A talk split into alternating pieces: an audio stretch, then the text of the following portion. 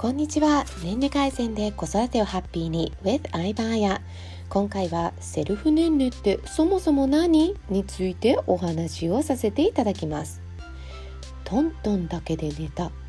寝たふりをしたら寝た。これって皆さんセルフ年齢だと思いますか？実はですねこれはセルフ年齢とは言いません。セルフ年齢とは目が開いている状態で寝床に置いてママやパパの存在がなく一人で寝ていくことなんですね。セルフイコール一人ねんねイコール寝ていくでそんなのねできるわけないじゃんっていうふうに思っているかもしれませんが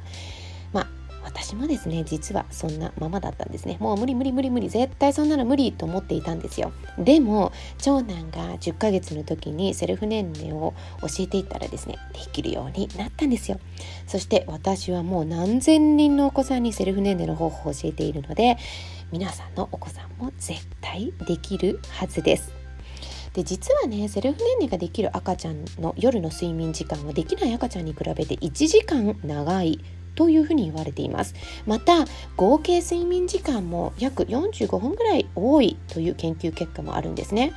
じゃあそしたらセルフ年齢をね全てのお子さんに教えていった方がいいのか？っていうことなんですけどそうではないんですよ。今のね年齢の仕方が、えとても幸せならそのままで大丈夫ですよっていうふうに私はいつもいつも伝えています。もちろんその中では睡眠環境が整っていることだったりあのね夜頻回に起きててもう日中子供が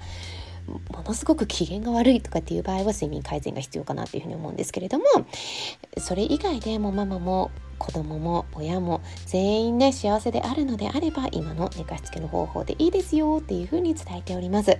でねセルフ年齢できるできないにかかわらずどんな赤ちゃんでもあ私たち大人もそうなんですけれども夜中起きているんですね。深い睡眠になって浅い睡眠になって深い睡眠になってっていうのを私たちも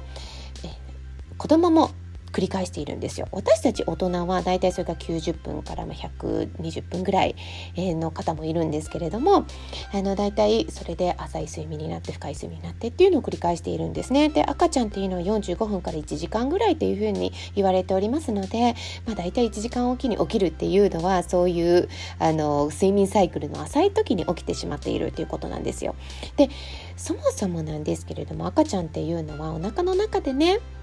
あの一人で寝ていたので絶対寝る力はあるんですよ。ただ、まあ、この世に出てきてさあのいきなりね全然違う環境でなんか光とかもあって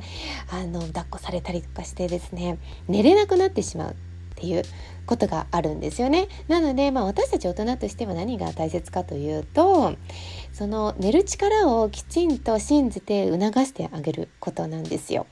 だからいやこの子は抱っこしてないと寝ないとかね添い寝じゃないと寝ないっていうふうに思い込むのではなくてきちんと自分の子は寝る力があるってそれを信じて促してあげるっていうことを心がけてみてください。このアイバーヤのポッドキャストでは科学科学的根拠に基づいた年齢の情報子育ての情報私の経験や対談を配信していきます。私と一緒に年齢改善で子育てをハッピーにしていきましょう。